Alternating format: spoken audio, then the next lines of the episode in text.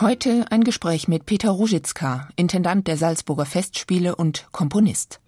Ružička hat auch ganz kleine, stille Kammermusikwerke geschrieben, Reisen ins Innere, Musik des Verschwindens.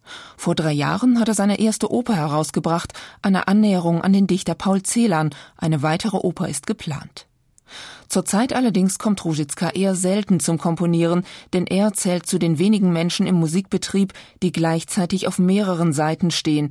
Er ist nicht nur Komponist und Dirigent, sondern auch promovierter Jurist und Musikmanager. Als solcher leitet er seit Oktober 2001 unter anderem das größte, weltweit bedeutendste Festival, die Salzburger Festspiele. Nach einem hochgelobten Start in Salzburg ist Ružička inzwischen in die Kritik geraten. Vor zehn Tagen nun wurden die diesjährigen Salzburger Festspiele eröffnet, mit einer lebensprallen barocken Premiere. Aber während man auf der Bühne die Liebe und den Sonnenschein besang, war die Stimmung hinter den Kulissen eher gedämpft, denn die diesjährigen Festspiele stehen im Zeichen der Intendantensuche. Ružička hatte vor einiger Zeit erklärt, er werde seinen Vertrag nicht verlängern. 2006 wird sein letztes Jahr als Intendant in Salzburg sein. Zu Beginn der Festspiele hatte ich Gelegenheit, mit Peter Ružička über seine Arbeit in Salzburg zu sprechen und habe ihn zunächst gefragt, welches der wichtigste Grund für seinen frühen Rückzug ist eine ganz persönliche Entscheidung. Es hat sich der Künstler gegen den Manager durchgesetzt. Der Künstler, der als Komponist und als Dirigent ja einmal begonnen hat zu arbeiten und der gerne wieder zurückkehren möchte, auch vor allen Dingen an den Kompositionsschreib Tisch. Da gilt es, eine zweite Oper zu schreiben. Das sind äh, Projekte, die sehr viel Zeitintensität erforderlich machen. So ein Opernvorhaben ist nicht unter zwei Jahren äh, intensiver Arbeit zu leisten.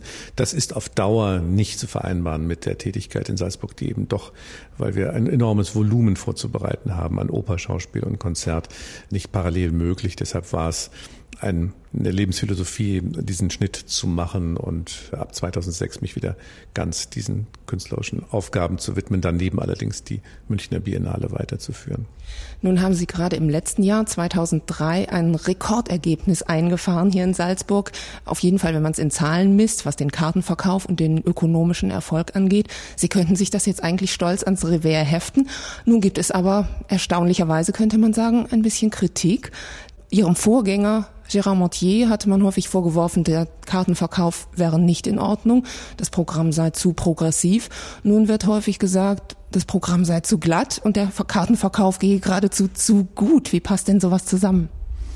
Na, die Problematik scheint eher darin zu bestehen, dass wir zwar Rekordergebnisse haben, wie Sie richtig sagen, war der letzte Sommer der wirtschaftlich erfolgreichste in der Geschichte der Festspiele, obwohl wir ja durchaus auch Werke hatten, die äh, am Randbereich des Repertoires angesiedelt sind, also nicht von vornherein äh, erwarten ließen, dass sie ausverkauft sein würden. Das gilt übrigens für dieses Jahr auch, wo die äh, Projekte wie King Arthur und Tote Stadt geradezu märchenhafte Auslastungen erwarten lassen, weit in den 90er Prozentzahlen, obwohl es Werke sind, die nicht auf der gängigen Linie des Standardrepertoires liegen.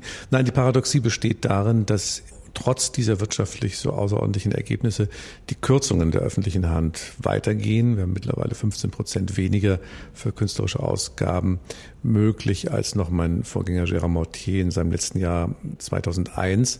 Das ist erheblich und das deutet darauf hin, dass man sich mittelfristig überlegen wird, ob das Volumen dessen, was Salzburg zeigt, ähm, noch wirklich möglich sein wird. Weiter sind in diesem Sommer 188 Veranstaltungen in den fünf Wochen.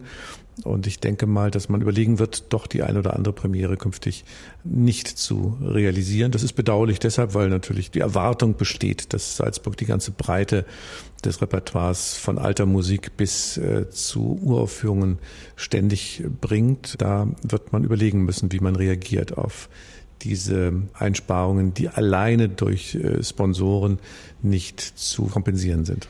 Sie haben gerade gesagt, es gibt einiges, was so am Rande des gängigen Repertoires stattfindet hier in Salzburg.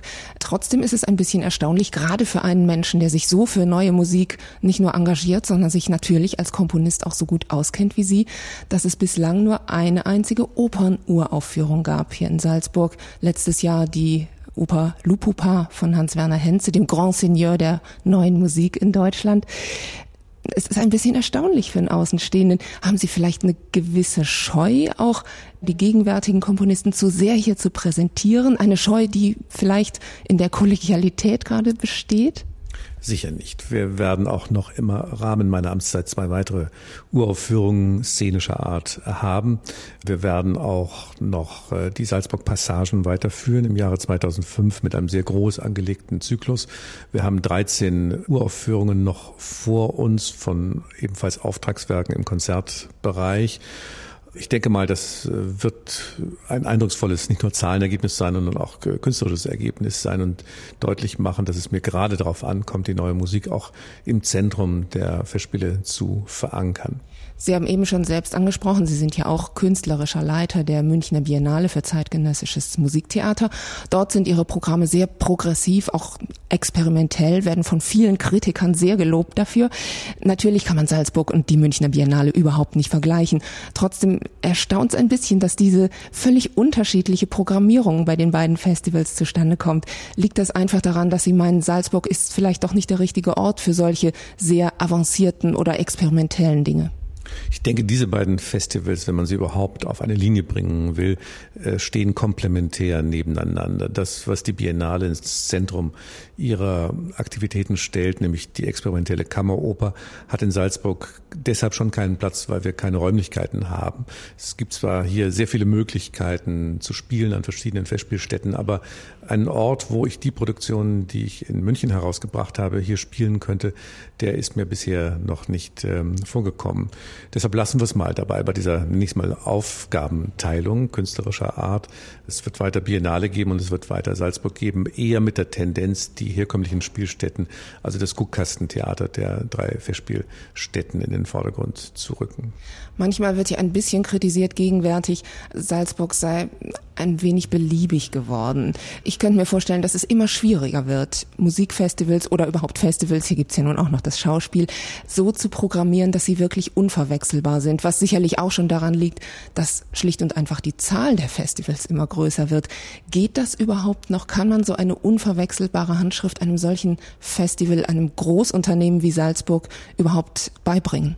Ich denke, die Mission ist dann erfüllt, wenn möglichst viele neue künstlerische Entwicklungen von Salzburg ausgehen. Das ist immer wieder der Fall und ich denke, etwa unsere Mozart-Inszenierungen, die sehr viel Glück gehabt haben, der Don Giovanni 2002 und der Titus 2003 mit diesem Team Hanoncourt, Couget sind ein Beispiel dafür, dass etwas weitergeht und dass eine neue Bilderwelt auch entsteht, die vielleicht äh, Vorzeichen einer zweiten Moderne der Bühnenkunst sind. Ich denke jedenfalls, dann sind dies äh, auch theatergeschichtliche Ereignisse, die weiter wirken können. Wir müssen und wollen gerne weiterarbeiten mit den wichtigsten Künstlerpersönlichkeiten der Musikwelt und Theaterwelt. Alle wollen kommen nach Salzburg. Das ist mein äh, erfreuter Eindruck, dass alle Gespräche, wenn man sie richtig anlegt, zu einem guten Ergebnis führen. Aber natürlich haben diese Künstler auch über das Jahr an den großen Staatstheatern weltweit zu tun. Man hat im Grunde dasselbe Personal, das irgendwo auf der Welt auch sonst sich darstellt. Deshalb kann Salzburg nicht etwas so Unverwechselbares bieten, dass es nirgendwo anders äh, auch geben kann. Ein Thema wird immer wieder aufgeworfen, die Koproduktion. Wir halten nur eine Forderung für völlig berechtigt, dass die allesamt in Salzburg ihren Ausgang nehmen. Wenn dann eine erfolgreiche Produktion an anderem Ort der Welt nachgespielt wird, ändert dies nichts daran, dass es Teil der Salzburger Dramaturgie ist. Ich wäre dagegen, dass man Produktionen einkauft, die irgendwo schon erfolgreich gelaufen sind. Das soll es nicht geben. Da werden wir darauf achten, dass äh, sich der Kreis immer wieder runden wird zu einem Salzburger Ursprung, zu einer geschlossenen Salzburger Dramaturgie. Sie haben gerade das Stichwort genannt, eine zweite Moderne der Bühnenkunst, die hier auch in Salzburg fruchtbar werden sollte. Ich würde mich freuen, wenn Sie das ein bisschen erklären könnten sehr schwer in einem Satz zu sagen. Wir haben äh, sicherlich allesamt die Beobachtung gemacht, dass dieses Zeitalter der Postmoderne, das wir so seit 10, 15 Jahren beobachten, dass dies viele Aspekte auch von Beliebigkeit, von Austauschbarkeit äh, hat, von Zeichen und Chiffren der Bühnenkunst, die sich äh, vernutzen und immer wiederkehren und äh, eine wechselseitige Bezüglichkeit auch begründen, die nicht immer einleuchtet. Da gibt es Aspekte des modernen Theaters, wo dies durchbrochen wird, wo es wieder eine Gerichtetheit gibt, ein vorwärts gibt, wo vielleicht der Begriff der Avantgarde oder der Begriff des Fortschritts wieder Sinn machen kann. Ich denke gerade die eben erwähnten Produktionen von Hanunko und Kuja, die beiden Mozart-Produktionen, lösen das schon ein, äh, was ich mir vorstelle. Daran gilt es weiter zu arbeiten, denn die Postmoderne kann nicht ein letztes Wort sein, in man sich wiederfindet und in man sich behaglich einrichtet. Im Jahr 2006 steht nun das große Mozart-Jubiläum bevor, der 250. Geburtstag. Welche Handschrift schwebt Ihnen davor? Da ist ja sicherlich schon das meiste programmiert. Wird es sozusagen einen Überblick über den Stand der Interpretation bei jüngeren Regisseuren geben? Auch das. Äh, zunächst diese Vorstellung, alle 22 Bühnenwerke von Mozart zu spielen, szenisch zu spielen, ist nicht etwa ein Anfall von Enzyklopädie, sondern das ist der Versuch, eine staunenerregende Entwicklung eines äh, Komponistengenies wie Mozart, der innerhalb relativ überschaubarer Zeit vom ersten Beginn Apollo et Hyacinthus bis hin zum ganz reifen Titus eine enorme Spannweite Spannweite der Musikgeschichte durchmessen hat.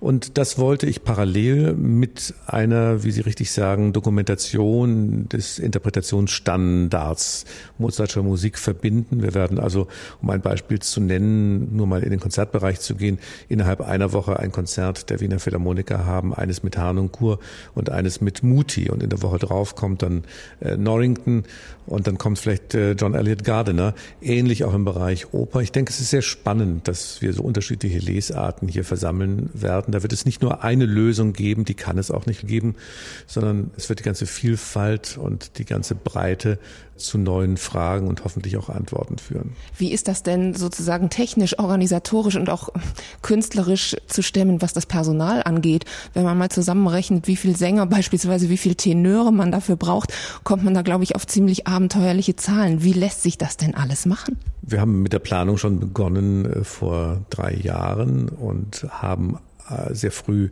alle Sängerinnen und Sänger des Mozart-Faches für Salzburg vorab reserviert. Das ist auch äh, erfolgreich gewesen. Jedenfalls ist das, was 2006 zu erleben sein wird, Produkt einer sehr ausgeklügelten künstlerischen Logistik. Es muss sicherlich äh, auch ein Ablauf äh, geschaffen werden, auf den verschiedenen Spielstätten 22 Premieren zu haben, ist ohne Beispiel und muss bis auf die Stunde und Minute genau schon vorausgeplant werden. Fehler, die man jetzt machen würde, wären nicht mehr zu korrigieren. Aber ich denke, wir sind auf einem guten Weg. Das Ganze lässt sich auch entgegen verschiedenen Augurenrufen finanzieren. Wir bekommen eine Sondersubvention der vier Zuwendungsgeber hier in Österreich. Und äh, deshalb sehe ich dem doch mit Ruhe, aber auch großer Neugier entgegen. Sie haben vorhin gesagt, der wichtigste Grund, der dazu geführt hat, dass Sie Ihren Vertrag hier nicht verlängern wollen, ist natürlich der Wunsch, wieder mehr zu komponieren. Ist es möglicherweise auch der Fall, dass diese Personalunion von Künstler und Intendant heute immer schwieriger wird? Früher war sowas gang und gäbe. Ist heute gerade bei so einem Supertanker wie Salzburg vielleicht doch ausschließlich ein Manager gefragt, der dann auch noch was von Kunst versteht? Die Besonderheit ist ja die, dass ich hier, ob zwar dies diskutiert wurde, als mein Vertrag gemacht wurde, als Künstler willkommen geheißen worden bin, nur mich selbst als Künstler nicht einbringe in das Festival. Ich dirigiere hier nicht und ich werde auch als Komponist mich nicht selbst bedenken in den äh, Programmen. Vorstellbar ist natürlich, dass wie in der Zeit von Herbert von Karajan ein großer Dirigent etwa auch die äh, Geschäfte führt, das heißt die künstlerischen Weichen stellt oder ein Regisseur, der äh, hier mein Nachfolger wird. Am wahrscheinlichsten scheint es mir allerdings zu sein, bei der ganzen Breite des künstlerischen Volumens, dass äh, die beste Lösung die wäre, ein äh, Kunstmanager mit vielleicht besonderen Schwerpunkten des Interesses und des künstlerischen Vorlebens zu verpflichten. Ist das nicht auch eine etwas deprimierende Einsicht, wenn man mit diesem künstlerischen Sachverstand und auch dem künstlerischen Herzblut, was ja dann doch in einem fließt, äh, so eine Sache angefangen hat? Ja, aber ähm, ich habe mich nicht beworben seinerzeit für diese Aufgabe, sondern ist da auf mich zugekommen. Ich war mit einer anderen Position in München zu dem Zeitpunkt längerfristig im gange.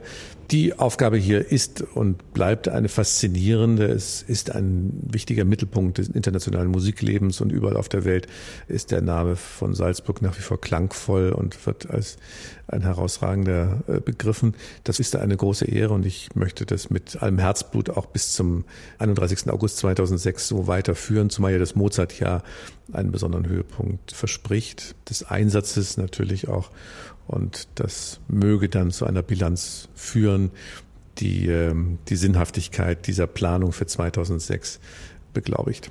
Wir haben schon mal kurz das Komponieren angesprochen. Wie viel sind Sie eigentlich in der Zeit Ihrer Intendanz hier zum Komponieren gekommen? Wahrscheinlich war es eher mager. Ja, viel zu wenig. Vor allen Dingen, wenn etwas entsteht, dann nur die kleine Form. Es ist nicht daran zu denken, äh, größere Werke anzugehen, die einfach auch einen Zeitraum der Komposition verlangen, der sich nicht verträgt mit den täglichen Beanspruchungen, die die Festspielplanung äh, haben.